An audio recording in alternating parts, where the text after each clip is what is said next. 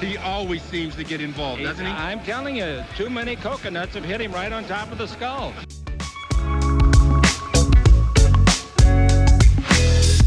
Well, I think uh, Anthony will be a great acquisition. He can do it all.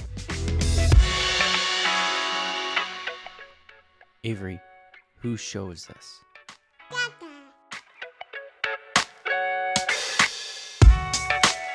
We are going to be discussing the Lakers opening their preseason with a loss last night. Uh, they were uh, they looked like the better team against Sacramento, while LeBron, Anthony Davis, and and Russ and most of the starters or, or more core rotation players were out there. And then when those guys sat down, uh, Sacramento boat raced them. So there's a, a lot, I think, to start to try to take away from this, even though you don't want to, you know, have any concrete takes after a single uh, preseason game. I do think there was some stuff that you know some of the the concerns were were uh, confirmed uh, or or you know they they looked to be confirmed last night, and I think there were some positives that looked to be confirmed last night. I thought Darvin Ham uh, and his system looked pretty good. So um, yeah, we're going to be discussing that. We're going to be discussing the way that the Lakers move forward here. Uh, the fact that here we are with the preseason now uh, having started and Russell Westbrook is on the team. We got yet another rumor write up hours before tip off of, of the Lakers considering trading Russ and two first rounders to Indiana for uh, Buddy Hield and Miles Turner. Uh, we've only heard about that 53 different times, so I'm sure um, there's plenty of territory to, to, get to there. But I'm going to bring on uh, my my good buddy Aaron, who was at the game last night. He and I host the Hook every Friday. If you enjoy the way the conversations go here, um, a reminder that if you miss any of this show, if you have to walk away for a second and you want to catch whatever it is that you missed, um, this gets taken. The audio from this gets taken and thrown onto the Silver Screen Roll podcast feed, which you can find everywhere that you find your podcast. Just search uh, Silver Screen and Roll podcast. All right. Aaron, you were there. I was indeed. Uh, were you booing? Was that no, you? No, no, I would, I would, uh, I would never. No, but again, I mean, you, know, you and I have talked about this a lot. I, I, I, I understand uh, fans voicing displeasure, and as long as it's not like, as long as it's about the game yeah. and not, not you know, homophobic or racial or anything like that, man. Hey, I don't tell fans how to fan, so do your thing. Yeah, I look is Bo. It, yeah, it is. Well, it's it's like they were booing when like Scottie Pippen Jr. was on the court. you know, like Cole Swider, Scottie Pippen Jr., Max Christie. Like those are the guys that that got booed. I I thought while LeBron, Russ, and AD were out there, there was some stuff to like, and there was no real reason to boo quite yet. But yet, um, I, I will say that there is, I think, a a takeaway from the booing, and it's that like Lakers fans aren't going to have it this year. You know, there is there is zero um, positive credit in the bank account right now with Lakers fans because they saw how last year went. The only major change that was made was Frank Vogel, who, by the way, helped win a championship only a couple seasons ago. Russell Westbrook is still there. Um, the roster makes no sense because Russell Westbrook is in, in part because Ru- Russell Westbrook is still there. And I think as soon as things don't look quite right, uh, there is going to be a contingent of fans whose faces might still have some re- residue from the last protest who are sitting there uh, showing up. Uh, I will neither confirm nor deny those those those unsubstantiated ru- rumors. But no, I, I like I think I, I look. I agree. I think that the, your point made that like telling fans how to fan is is stupid. I hate it when I hop on there and like remember when Russell uh, Wilson was getting booed by by Seahawks fans, and people were like, "Oh my God, how can you boo?"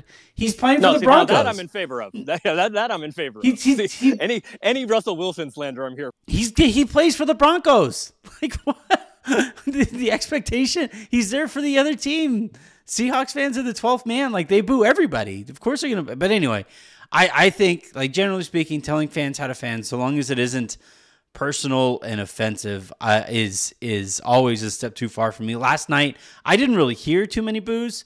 Um, it it happened at a stage of the game and at a point in the night that I was you know half asleep anyway. But I don't know the the booing. I I I actually kind of sort of like it. I kind of sort of like the fact that Lakers fans are just they're not having it this year. The the, the Lakers uh, market themselves as as exceptional.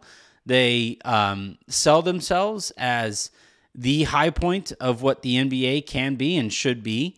And if you're going into a season with LeBron James and Anthony Davis, and everybody involved with the organization knows they don't really have a chance at winning a championship despite having those two guys there, that isn't exceptional. If anything, that's exceptional ineptitude to have those two guys on that on the roster and not have, feel like you have a chance at winning.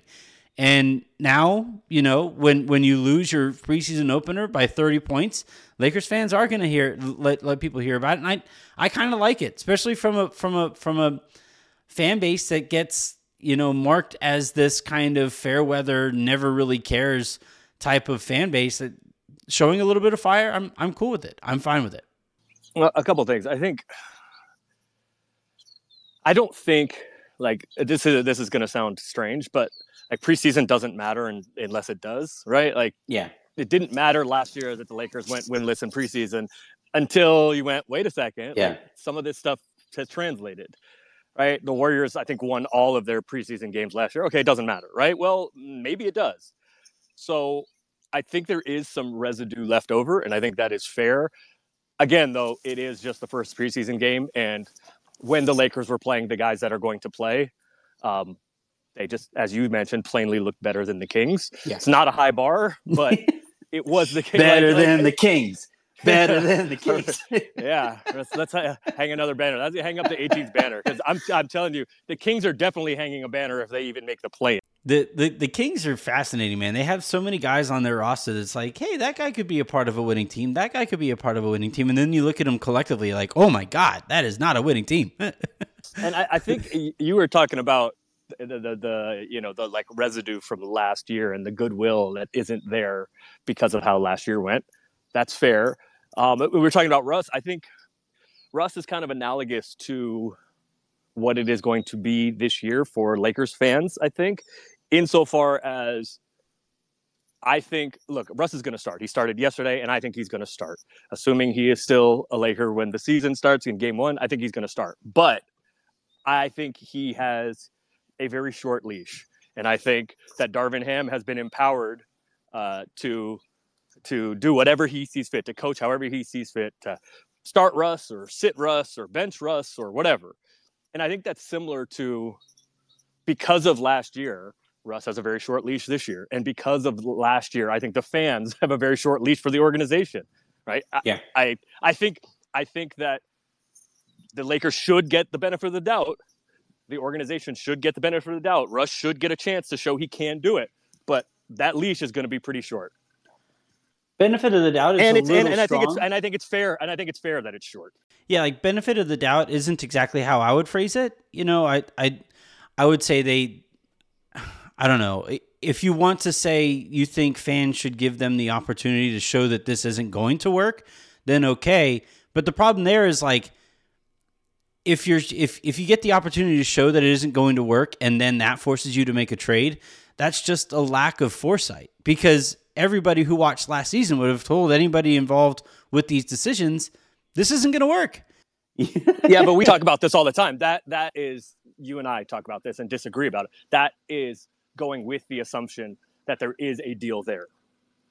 Yeah, I mean, I, it's been reported pretty ad nauseum at this point that that if the Lakers were to include that second first round pick, like it, there's there's so much smoke there that it's it's it's almost like that solo stove where there isn't any more smoke anymore. It's just like there's a oh there's a fire sitting right there. Like that that that trade appears to be out there. Um, if it isn't on the table, it's like in their hands, ready to slide onto the table if they if they were to make that formal offer. Like it's that seems to be a path that the Lakers could take forward here, and it's one that, by the way, behooves the Pacers too, as their own. And I forget the guy's name from the Athletic, as he wrote, it would be organizational malpractice to lose Miles Turner for nothing when everybody knows that the Pacers could get right now at least one first round pick from from the Lakers for this. Um, and and like from from the Pacers side of this, if I was a Pacers fan, I would part of me would kind of say, hey, uh, maybe I can get a better offer for Miles Turner, and we'll see if that makes itself available over the course of the season. But given that we know that the Lakers are willing to include at least a first round pick here, uh, taking on Russell Westbrook's salary doesn't really matter. They aren't going to win anything this year anyway. So get the get the first round pick with high upside here of betting on the Lakers when they when LeBron isn't there. Like if I was a Pacers fan, I'd be kind of pulling out my hair at the possibility that the Lakers find another trade. You know, so like I think there's there's two sides to that situation too. Um, but yeah, I, I just think, look, it it's it's what we have talked about now for months, literal months. Is the Lakers had one thing that everybody kind of sort of knew. Uh, to whatever extent you want to uh, acknowledge here, they had one thing that they had to do this offseason, and they didn't do it and they carried out the rest of their offseason as if they were going to do that one thing. And now they have 73 guards. Um, and and you know, like we saw we saw a game last night where two guards who probably are going to play significant parts of this rotation or, or are looking to play significant parts of this rotation, they weren't there.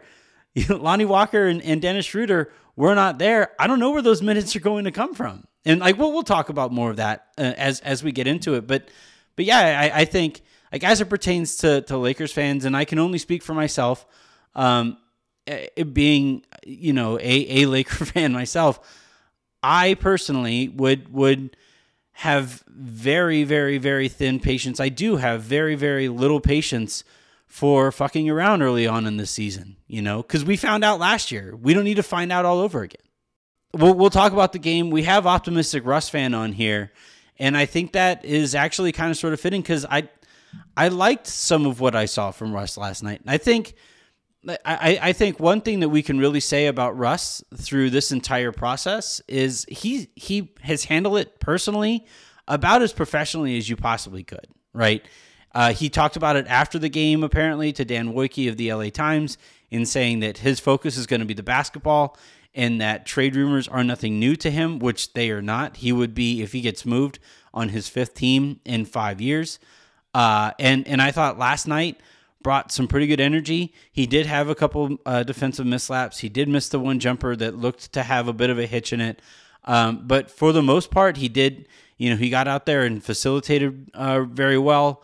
Um, and and while he had those defensive lapses, I thought there were also some stretches where he looked to to care about what he was supposed to be trying to do defensively.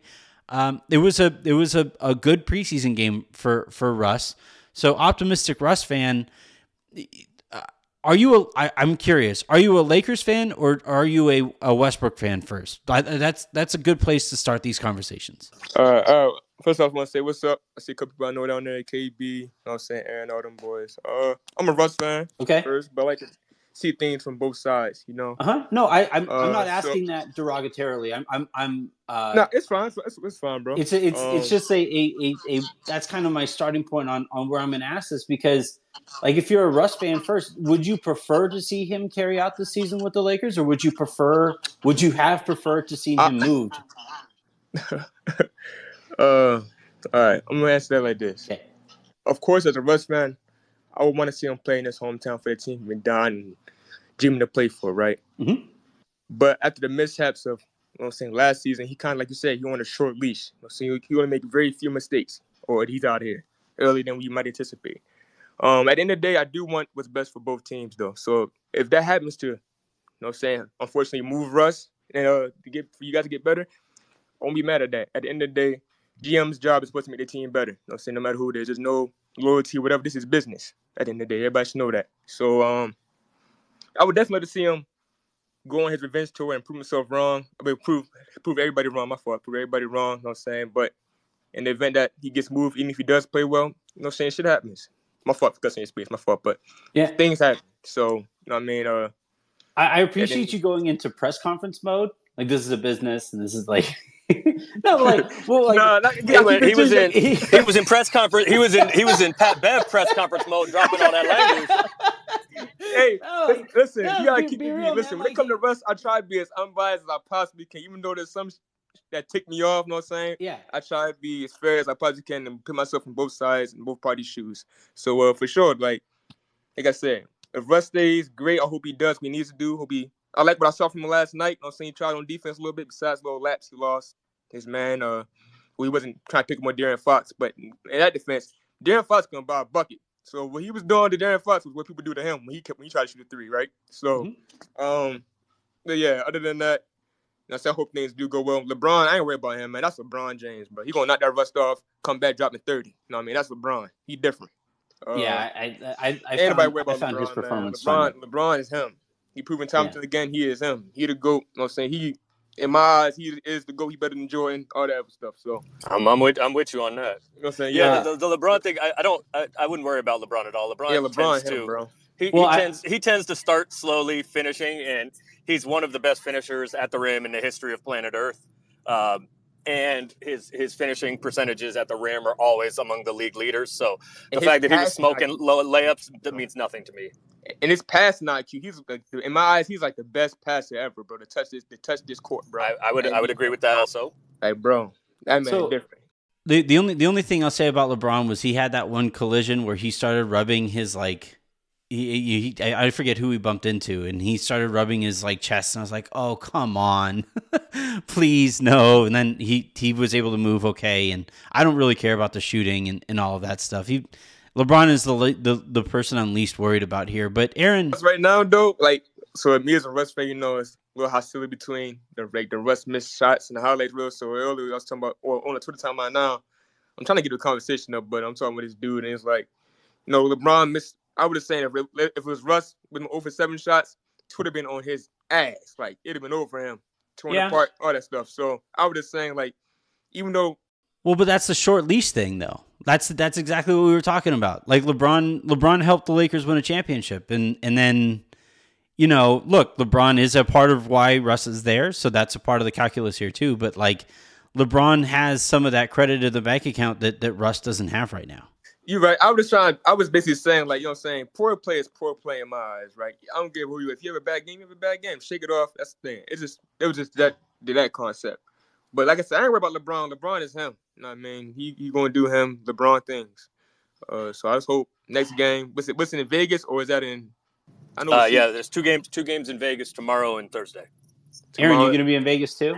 I will, in fact, be yes. Oh, he kid. Listen, Aaron gonna get a bottle.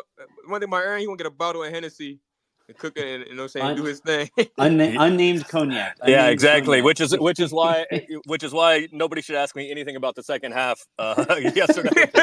you know how many Cincoros and unnamed doing? cognacs I had. You you had you were sipping on unnamed cognac, and and uh, maybe they switched it. They brought you some different. They brought you the. Uh, so what was the what was the players called? Oh no, Lud- Ludiac. They they filled your cup with Ludiac, and you started booing about that, and it got picked up on mics. One day, one day, I'm gonna. Uh, one day, one day, when we do story time again, I will. There was that the actual Ludiac. Uh, my mom bought it for me at I want to say it was Costco, and got a signed bottle of it. So my mom said, "This is back in the day." Mom says, uh, do you want do you want uh, I don't even conjure that's what it was called uh, do you do you want do you want some conjure I'm like what the hell is that she goes oh I think it's vodka I think I think it's I think it's vodka I'm like no nah, I'm cool yeah because I don't I hate vodka I don't drink vodka yeah so she buys me one any she buys me one anyway and I'm like okay great so this is uh, when I was in Portland it, so I have it down in my basement I built a bar down in my basement and LaMarcus Aldridge comes over and he doesn't drink so me, me and uh, Przybilla, Joel Przybilla, were sitting there down there drinking, so I forced him to uh, have one. Mm. I, so I cracked the bottle open, forced LaMarcus to have one, and he's sipping on it and like won't touch it. So later on, we finish the night out. We leave. Uh, they leave. Everybody leaves, and I go back to to have one, and I'm like, man, LaMarcus didn't touch this. So I pour myself one. I'm like, what's, what's wrong with it? this? Shit is terrible. That's what's wrong with it. everything. The, Luda, everything the Ludiac is awful. That's what's wrong with it. my brother still has the bottle of whatever. Fifteen years later, my oh, brother now still aged. because we won't drink it. We won't even cook with it. It's terrible. I don't know if it exists anymore. It it, it shouldn't. Um, All right, so Aaron, I want to ask you about the game though, and, and about Russ and, and, and optimistic. I I optimistic Westbrook fan. I didn't get your name. What was your name? Oh, my name is Kashmir. All right, all right. So good to know moving forward. So you can hang out if you want. Um, but Aaron, I'm I'm curious as it pertains to the game, as it pertains to what you saw, you know, from the the big three, if we want to continue to call them a big three, LeBron, AD, and Russ. Uh, Ham said after the game that they have some sets, and a big portion of their uh, their their system is is you know three man sets to get those three guys going. Um, what would that what, what would that look like? You know, so that fans can kind of identify that as as it's happening. Is it is it Russ with the ball with with options on either side of screens to go with there? Is it is it a handoff that leads into a pick and roll? Like what what would that look like so that as it's happening that that fans can yeah. Um there are going to be times obviously where LeBron has the ball, but we even saw I mean some last night but even some during during the uh, the scrimmage and some of the practice stuff that I think fans have been able to see some of it. Mm-hmm. Um, there's going to be times where LeBron is kind of over on the side out of the initial action. There's going to be times where LeBron obviously is initiating. I think when it really matters, he's going to be initiating. And I think one thing I did like though when when those three were were playing together at the beginning, and I think you even mentioned it, it did look like a lot of the offense was running through. I think you mentioned it on Twitter uh, a lot of the offense was. I have said that, you know, I don't believe that. I want. I think that the Lakers want Anthony Davis to have the mentality of him as the number one option, but I don't know that he's actually going to be the number one option. Yeah. For a lot of the time, he did look like the number one option last night, but I think it was done in more intelligent ways than it has been done in the past.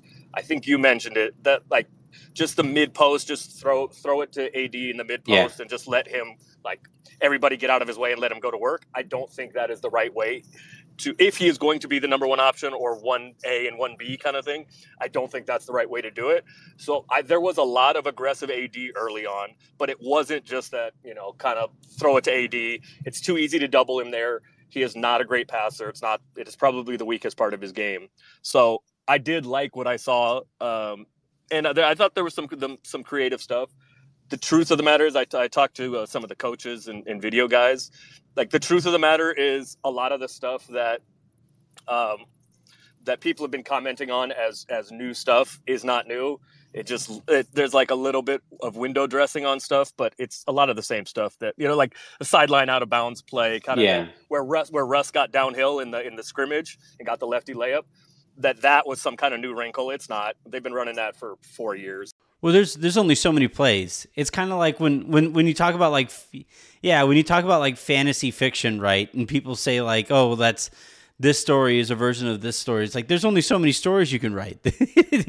a lot of the stories have been written already. Um, but yeah, I I thought I thought you know as I, I'm glad that you mentioned the AD stuff and the post up stuff. I look a part of the offense this year is still going to be feeding Anthony Davis the occasional pinch post possession just to kind of keep him satisfied, right? The idea that he would just become a slasher, just become a pick and roll hammer type option.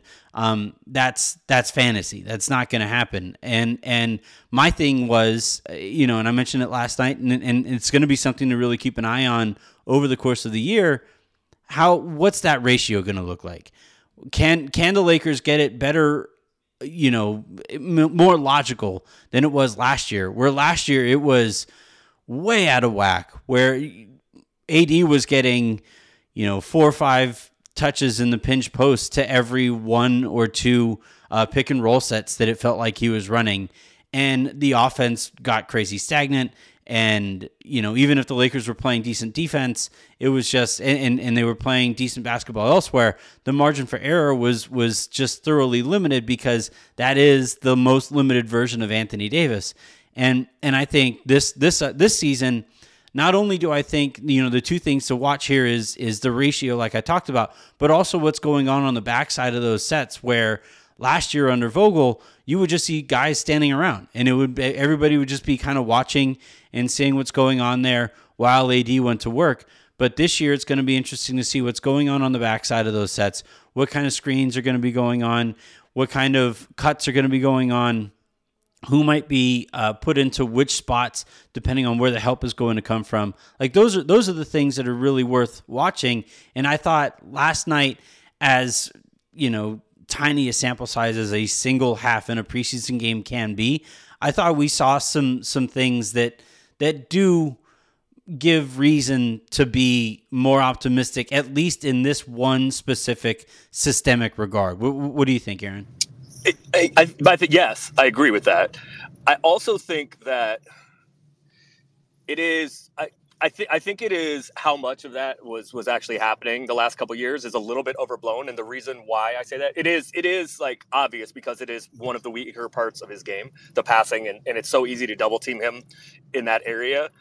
Um, but I think part of it is because it, it was so glaring because it seemed like every like the, the championship year, it seemed like every first play, the first play of every game was to try to get JaVale uh, a lob or yeah. sometimes Dwight Howard a lob, right? The first play. And it seemed like the last couple years, it was the first play was always just throw it into AD and let that pinch post stuff go to work. Yeah, and so timing think, is a factor. Yeah, and so I think it, those things kind of it stands out because of that.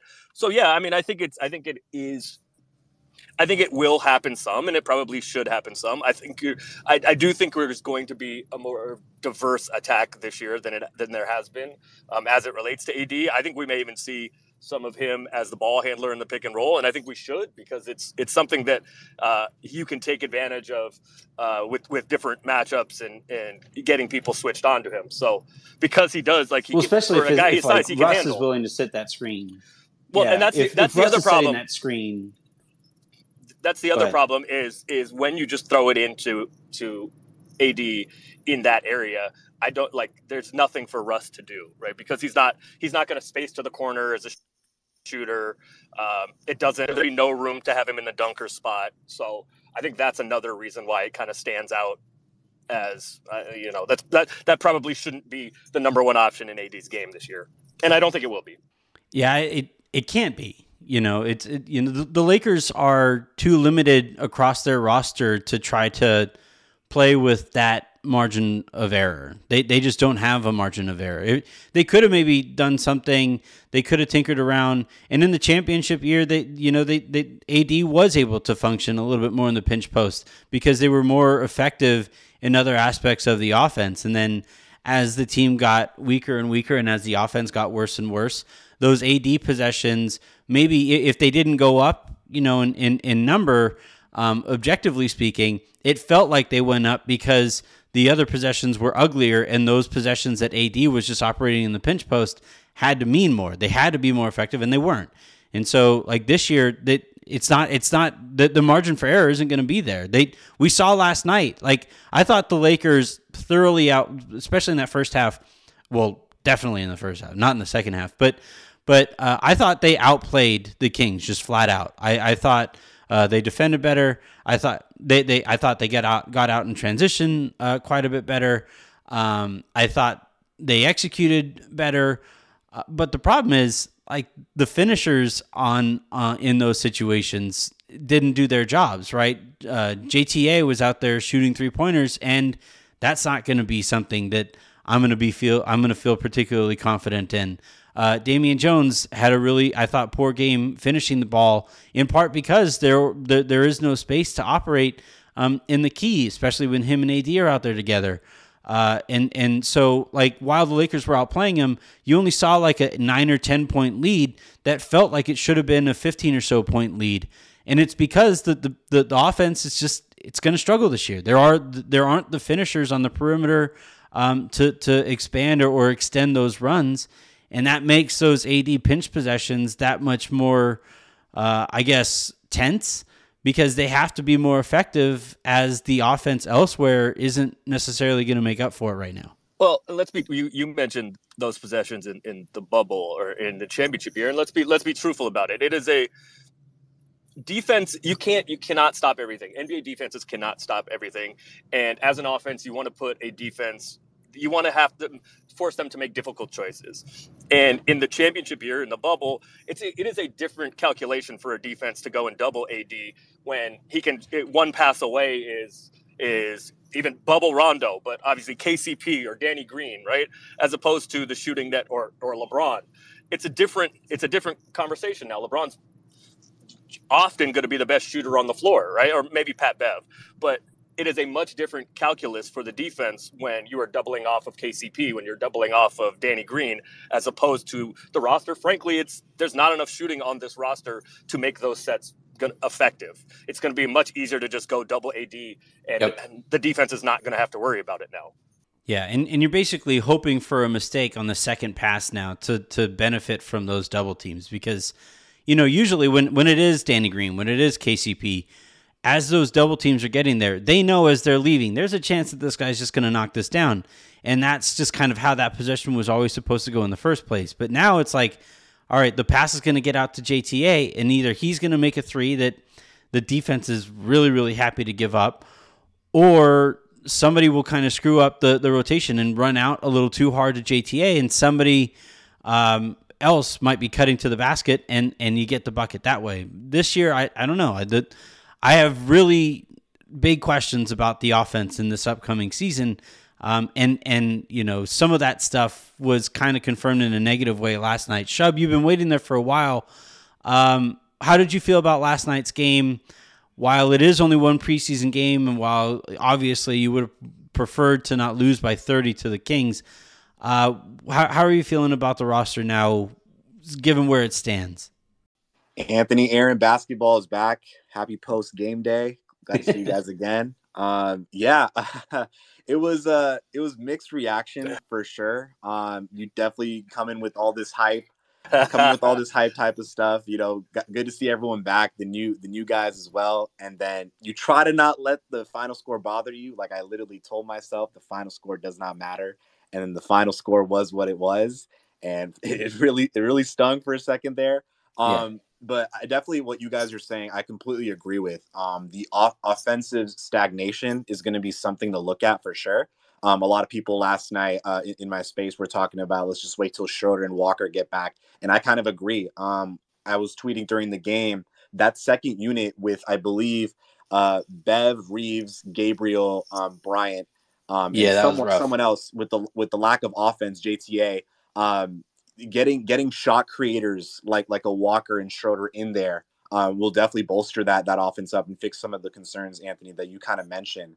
Um, and I completely agree. When you are a defensive oriented team, your ability to get baskets kind of uh, kind of you're kind of limiting yourself, and it, it, it seems like you have to work so much harder for every single basket when, when you're when you're exerting so much energy on defense, right? And so in in the offense, especially in that first half, looks so great because the similarities that our quote unquote big three have is that they're relentless when it comes to drivers to the basket, right? That's the characteristic that they all share. So that no matter the spacing, which is still an issue that we have, you didn't see much of a huge issue spacing wise uh, because of our, our three guys being able to get to the basket so well.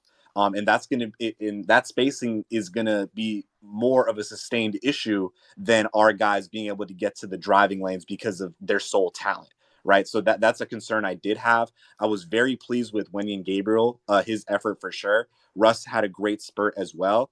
Um, and yeah i think everyone is just kind of finding their groove um, I'm a little, I don't want to say the word concern. We can substitute that word for anything less than the word concern. But Austin Reaves, his lack of comfortability against second and third strings where he was in there, especially that second half, I thought his production should have been, um, you know, somewhat uh, of a level there. The fact that he wasn't able to get comfortable, um, even playmaking or even getting into somewhat of a rhythm, it was was a flag for me. So um, we'll see if these guys can uh, uh, uh play better in Vegas.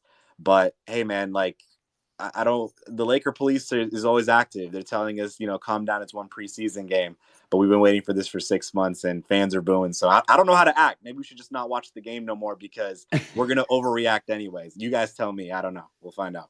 I don't know. I, I I've reached the point now where it's like people can police it all they want, but like you aren't gonna tell me how to feel about a team that like nobody is honestly that confident in this roster heading into this. Like the the Lakers aren't that confident in this roster heading into it. That's why we're still hearing about the fact that you know days before media day, the Lakers canceled their their uh, Rob Pelinka and Darvin Ham presser because they thought they might pull the trigger on a Russell Westbrook trade. Like the the Lakers themselves aren't that confident in it. So if, if the Lakers aren't confident and they're and and they're signaling that um, by way of these leaks, I'm not going to sit here and say like, oh well, I, I, guess we'll just have to wait 15 games in to the season to see what this team is. When like we kind of sort of know. And Anthony, to your point too, I asked my timeline to find me one clip of our leaders, LeBron and AD, telling me the expectation or the goal was to win a championship during media yeah. day, training camp. You cannot find one clip. And if you want to compare that to the rest of the league and past even, years, it's even funnier. It. It's even funnier. Rob Pelinka two years ago was saying that the standard that Lakers fans deserve of their team is a team that is always going to be vying and competing realistically right. for a championship team so long as LeBron and AD are on it. Right. This year at Media Day, he was like, Lakers fans deserve a team that plays hard. It's like, wait, right, what? right, exactly. the switch up is insane. I, have been a Laker fan for 15 years. I've never been part of a season where before the season started, we didn't have expectations. Everyone has just bought into this we'll see mindset. And as a Laker fan, that that's just something I can't get on board of. It's just we'll see what happens. You know, let, let's just play this out it's such a you know giving up mentality which which i'm not really comfortable with but here we are it's one it's one thing to have that mentality when like robert sacre is your starting center no and question. when yeah. when ryan kelly is out there and, and and like in in those teams that we knew heading into the season right the goal of that year was to get kobe as many shots as possible and to get the lakers as many ping pongs as po- ping, pong balls at the end of the year as possible so that they could get their way they could dig their way out of the hole that the we the, this will this is going to be fun team left them in. Um, this year, though, like you have LeBron coming off of a year that he could have led the league in scoring, and you have AD in what should still be his prime. The notion that it's like, well, we'll see how this is going. Like that's just that's not gonna that doesn't fly. That doesn't that that doesn't that doesn't equate in my head. Even though like you look at the rest of the roster, Max Christie was out there, Cole Swider was out there. Uh, you, you you have these guys at the end of the bench going up against the guys in, in, in Sacramento's end of the bench, and they were outmatched. And the reason they're outmatched is because the Lakers roster outside of like the first two or three guys just doesn't make very much sense. It doesn't. And I thought the funniest thing was like it, it, sort of was like a mini meme about the expect or the goals they, they had for the beginning of the season. And it was centered around health, which is great and all, but you know, compared to every contender in the league, you know, people are just every single season we hear championship because that's the aspiration and it's like a kumbaya feeling. Let's go after it. But the the expectation and the goal was 82 games. So, uh, you know, I'm looking forward to the Lakers uh, team store having 82 games uh, plastered on a shirt, so I can go ahead and uh, pre-order that one. So. um, Aaron, I want to ask you about um, I want to ask you about the the AD part of all of this and look, for years now, plural, we have been told AD is going to be the guy. AD is going to be the guy. Like LeBron, dating back to I I believe it was their first full season together, was saying that I can't wait to pass the baton off to AD. And you know, when AD was when LeBron was a few years younger, you would say, well, okay, but like let's actually continue to be a LeBron team, please, because because you're still LeBron James. But LeBron is now nearing forty. Um, he's entering his a, a, stage of his career where his career is going to be able to drink legally. Um, I think that the only realistic path forward here to the Lakers competing for a championship in any way, rush trade or not, is Anthony Davis actually becoming that guy and actually becoming like the face of the Lakers because LeBron as your second best player makes you pretty effing good. I just, you know, people in New Orleans waited for that for a long time, and we here in LA have waited that for that now for four years. Uh, do you what what would that look like if AD did that? What would that look like? What would the signs be that he's ready to do that? Well, uh, I first I kind of reject the premise of the question. Okay, because any team LeBron James is on for the rest of his life his NBA life, and probably even after his NBA life, is going to be a LeBron James team. Period. End of story. That's how it's going to work. Even when LeBron, I agree. If if he's playing in like a post retirement YMCA league, LeBron probably. You think it's going to be a LeBron? You think it's going to be a LeBron team? Yeah, I agree. Yeah, he'll probably be the best player on that team. Yes. Um, but what is it going to look like? Well. And I, and you saying like you know New Orleans was always waiting for that, and the Lakers have been waiting for that, and LeBron has been waiting for that to, to pass the baton. I I think it is going to look like one A and one B if it ever happens, right? It, it's pretty clear Yeah, right now, one sure. and two. But eh, but let's go back to we- we've been talking about the title team in the bubble. Let's go back to the bubble. There was a legitimate case to be made. I think they got it right, but there was a legitimate case to be made that that Anthony Davis was possibly the the Lakers' best player in the finals, maybe throughout the playoffs. Obviously, he, he was fantastic, and there was a, there was a case to be made that he could win Finals MVP. I think they got it right. It should have been LeBron, but it was a dis- it was a reasonable conversation. So I think that's what it looks like, Yeah. where AD elevates himself to where by the way, a, yes, They went. They ripped off a dominant finals. Like they were far and away the best team in the league when that when when it looked like what you're talking about. I- Yes, correct. Um, and it's why they won the finals because LeBron always elevates his level in the playoffs, but LeBron basically was LeBron and AD elevated up to, you know, there was conversations at the time about is he better than Giannis? Is AD one of the best five players in the world? All of those conversations were were reasonable, and as I just mentioned, he damn near won Finals MVP. So I think it looks like that. That version of AD. I don't think we're ever going to get that jump shooting again, but all of the rest of it, that physically dominant, imposing his will on both sides of the court 24 and 15 very regularly you know three four blocks ad i think that's what it looks like. What you saw minus the shooting i don't think that's ever coming back. I think that was a fluke. Everybody shot the lights out in the bubble. But outside of outside of the the long range shooting the rest of it i think that's what it looks like. Well, I, I think he could. I would hope he can get to like thirty four percent from three point range. Like I do. I think he'll be. I think in that in the bubble he shot something like thirty seven or thirty eight percent from from range on decent volume. But like last night, I think last night was the first night that he made two threes in a half since November of last year. That that is insane for somebody who thinks he's a power forward. That's insane. Uh, of in in 2022, the year of our Lord, like that's that's crazy. let's re- let's remember there was the conversation um, that he would have with Frank Vogel. Actually, it was it, it was a request from Frank Vogel just to get a. I don't remember what the number was. Maybe it was like five, but Yeah. that Vogel really wanted AD to shoot more threes. I think Yeah. it was Vogel wanted five a game out of him. I don't remember the number exactly. yeah, I, but- I, I think it was like um, four or five. Yeah, yeah, so it, it's it's a question of AD getting AD to shoot, the willingness to shoot. Also, do I think he's going to shoot thirty eight percent again or whatever he shot in the bubble? of course No. not. But I do think low thirties, low to mid thirties, like you said, thirty four percent or so. Uh, I think that's reasonable. He's a better shooter than he shot last year. He's not going to shoot nineteen percent from three again. But I don't think the like elite, like knockdown three point shooter is coming back. I just No. I just think that I just think that the reliance where I'm at with sort of the star overload in a sense is is just I just feel like it's it's a lot easier to surround uh, those guys with, with with competent talent um, because you give it more opportunity and more pull to spread uh, you, know the workload around multiple guys at a lower rate than put more of a load on you know somewhat of a star player in that sense right because uh, the way I look at the 2020 year is just I don't know if we're ever going to see again in Lakers history two MVP uh, players on the same team dominating for a hundred plus games continuously. That's how we won the majority of our regular season games. Is that they were having MVP performances throughout the regular season, throughout the bubble, and throughout the finals. And so when when when you get away, when you rely on that and look at that as a championship formula, as some people are, I'm not saying we are, especially 24 months later with age catching up, injuries, battling, and things like that it's it's it's to, in my opinion it's borderline a lost cause because we can expect AD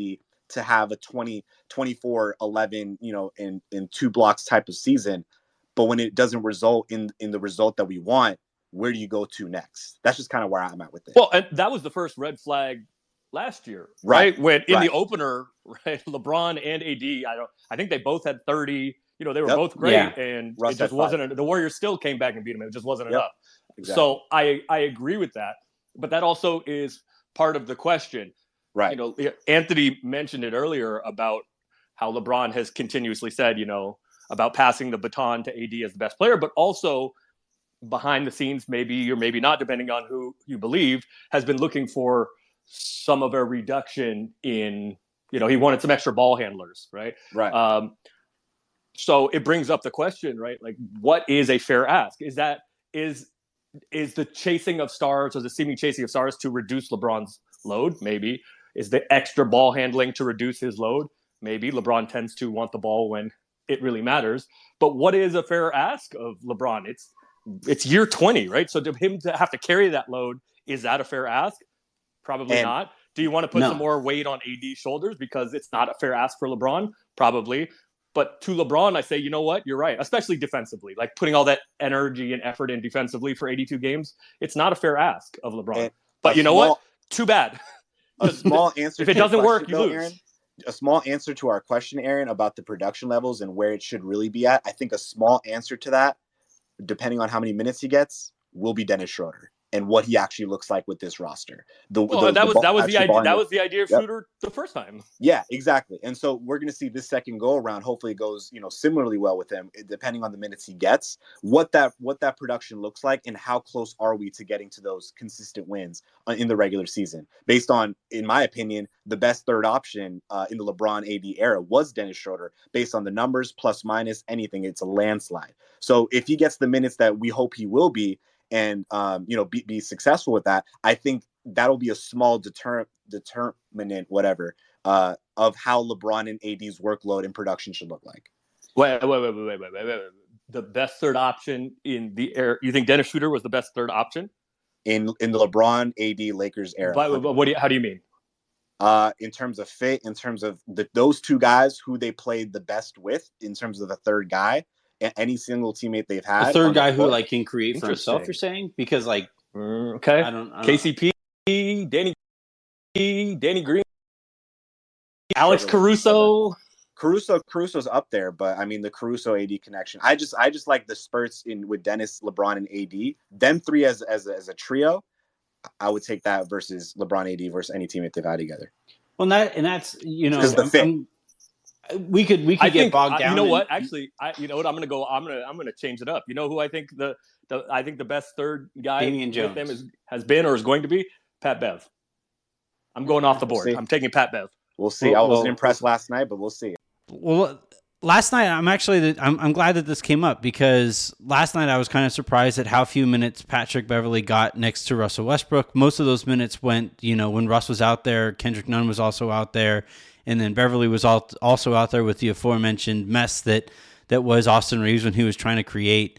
Um, As and, Anthony mentioned, there are 984 guards. Well, right. Like th- this is the thing, man. Like th- this is kind of a two pronged subject here as as we kind of close this thing out. But like, I don't know where the minutes are going to come from here. And and and you know, Stu Lantz tried to to prop it up as like, well, you know, you're good when you have competition. It's like, yeah, but the other side of that coin is if you have two quarterbacks, you don't have any quarterbacks. And if you have and if all of your allocation is to is to finding quarterback after quarterback after quarterback, then you're missing elsewhere on the roster. And and you know, I, I the Schroeder part of this is really interesting.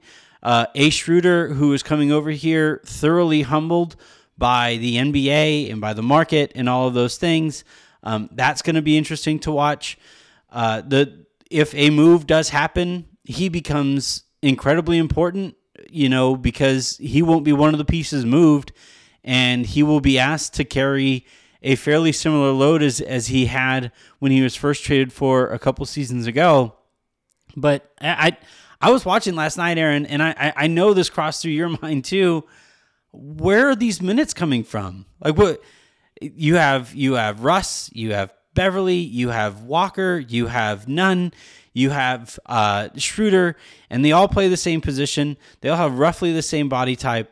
Um, and you know they can try to call Patrick Beverley a three three and D wing all he wants, but like we know the difference between uh, a drumstick and a chicken wing, and and you know this is this is it really close to way too many chicken wings here.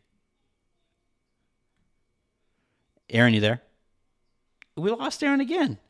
Uh, Shub, uh, how are you feel? Yeah, we Aaron is going to have to get roasted for his internet quality, but but um, but Shub, like what the the the number of guards that the Lakers have here again, it, it it speaks to trying to retrofit a rotation to a roster based on a move that they knew that they had to make this whole time that they don't wind up making. Where are these minutes coming from? No question, and I completely agree. Can you imagine if Schroeder, you know, was actually in the United States of America and Walker, you know, wasn't injured? Uh, just like how that would look like would just be really interesting. I think Reaves wouldn't play. Exactly. Yeah, and, and every everyone all offseason has, you know, we try to make these rotations, you know, as fans, and there's always an argument for the person you leave out, and it's a good argument, right? And so, yeah, to, to, to find a to find a way to, you know, com- combat that is exactly what you said is to try to convince yourself that Patrick Beverley is a three and you know Lonnie Walker is going to play some three. Um, if Troy Brown Jr. makes the rotation, he's he's a three, right? And so just trying to play, just trying to play up the position and just rely on your defensive intensity, you know, with the lack of size from those guys is how you kind of compromise and talk yourself into it. Um, I think I think Schroeder's acumen, I think his experience so far, I think that's deserving of uh, close to a six man or the backup point point guard already. Um, so that'll be you know really interesting to see how that works out. And um, I think the starters are still up to grab, but I think Russ so far you know uh, has has put the conversation to bed so far. But we've got a long preseason to go. So. Aaron, has the Lakers changed their official internet connection? Are you on Mint Mobile now? Like what? You know, I was in I was in the car on the way back to the crib the first time, and then uh, now just got back to the house, and so the switching from the uh, from the mobile to the Wi-Fi got me again. But yes, make I know I know luxury taxes are a concern, but they can yeah, pay no, for make, unlimited no, data. Roast, like roast me for my cilantro mobile, absolutely.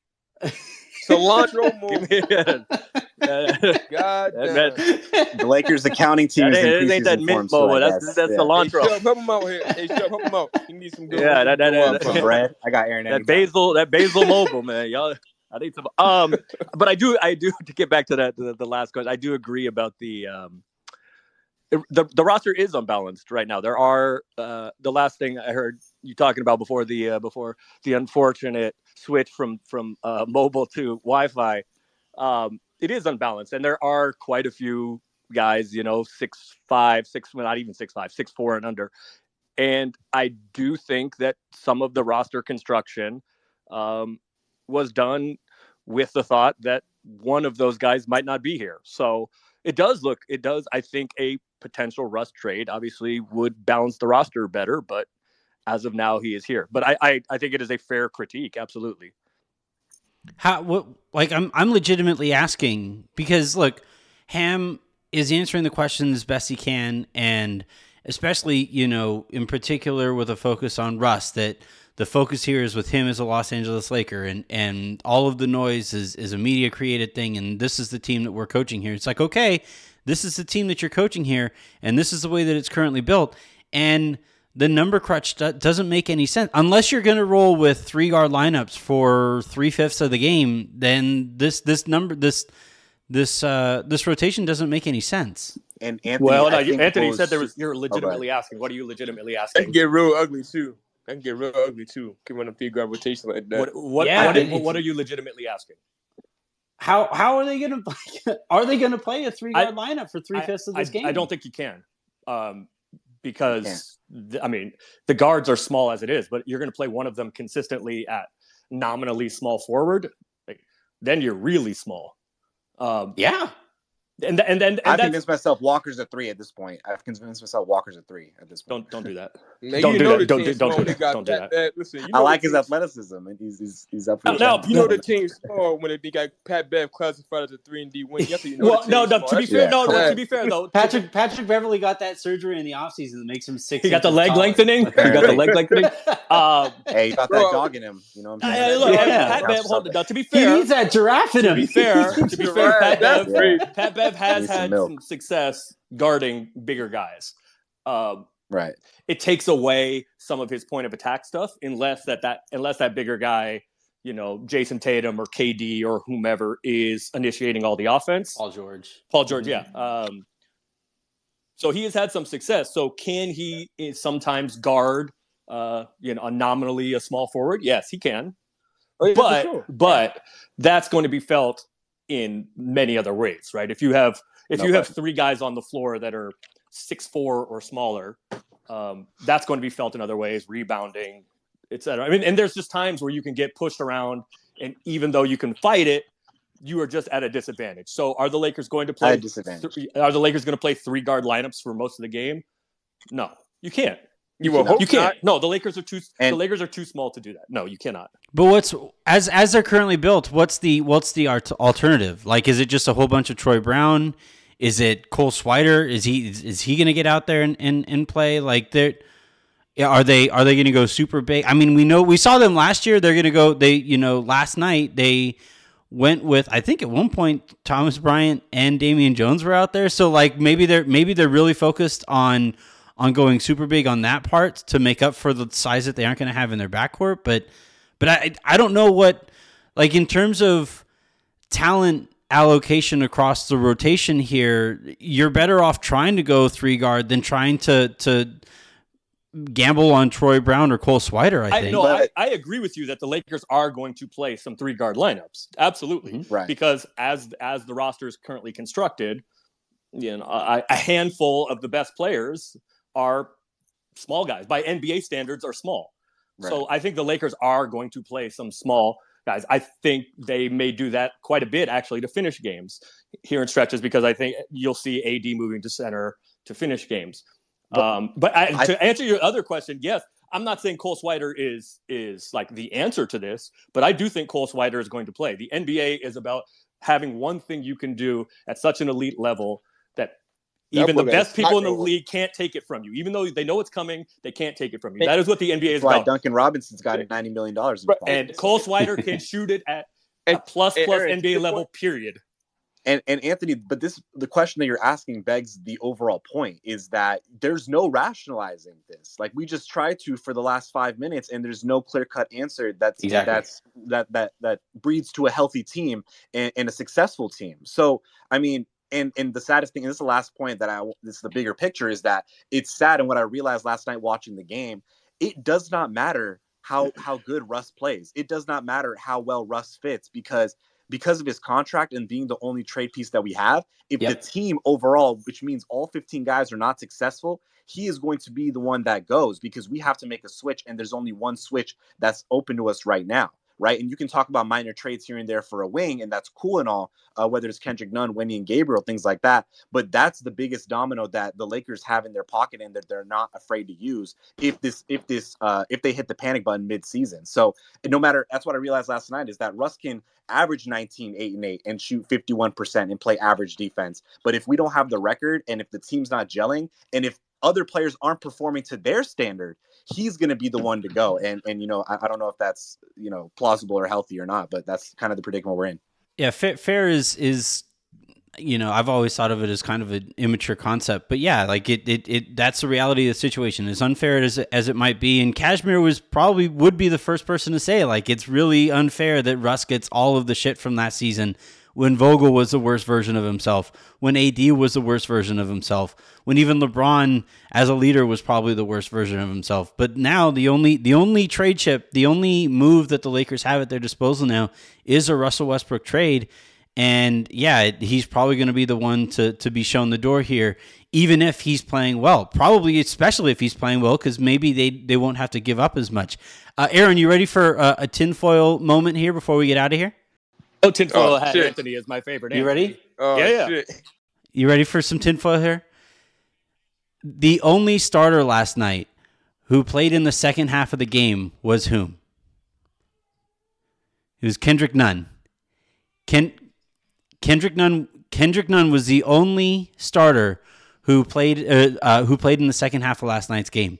He's also the only non-minimum contract that the Lakers can move before December, right? Because uh, you know they they traded for Patrick Beverley. That puts a, a timeline on on when they can trade for him or when they can move him. I think they have to wait a month or so. Um, I thought last night, as much as it was to get Kendrick Nunn some extra looks and some extra minutes there that he hasn't had over the course of last season, it was also like a hey, look, this guy's healthy. This guy can play. Anybody interested? So that we don't have to give up two first rounders to Indiana. Would you like to trade for Kendrick Nunn?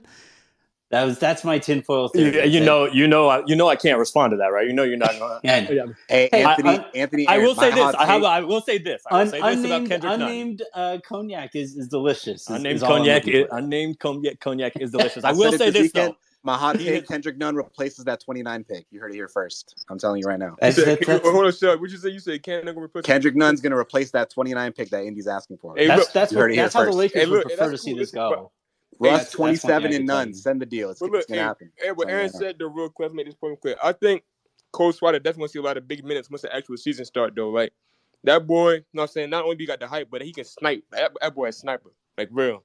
Yeah. So, like, yeah, I mean, he's not gonna guard anybody, but um, he is, listen, he is, listen, he is six nine. Cool. He is six nine, and he's got a flamethrower, and especially on a team that is bereft of size and bereft of shooting, it's it's not bereft of size. It trends small because they yeah. they got some big guys, but if, the talent, the talent, the talent definitely. That I'm saying. So he probably, I see him seeing, a, I see him playing a lot of big minutes or, or coming in at key I, moments for the Lakers. How about this? Sure. I think. How about this? I think by the time we get to the you know the middle of the year, I think he is a rotation player. Does that mean 10 minutes a night? Does that mean 20 minutes a night? I don't know, but I think he I think he is a rotation 15 player. minutes, 15 minutes a night. Maybe. Sure.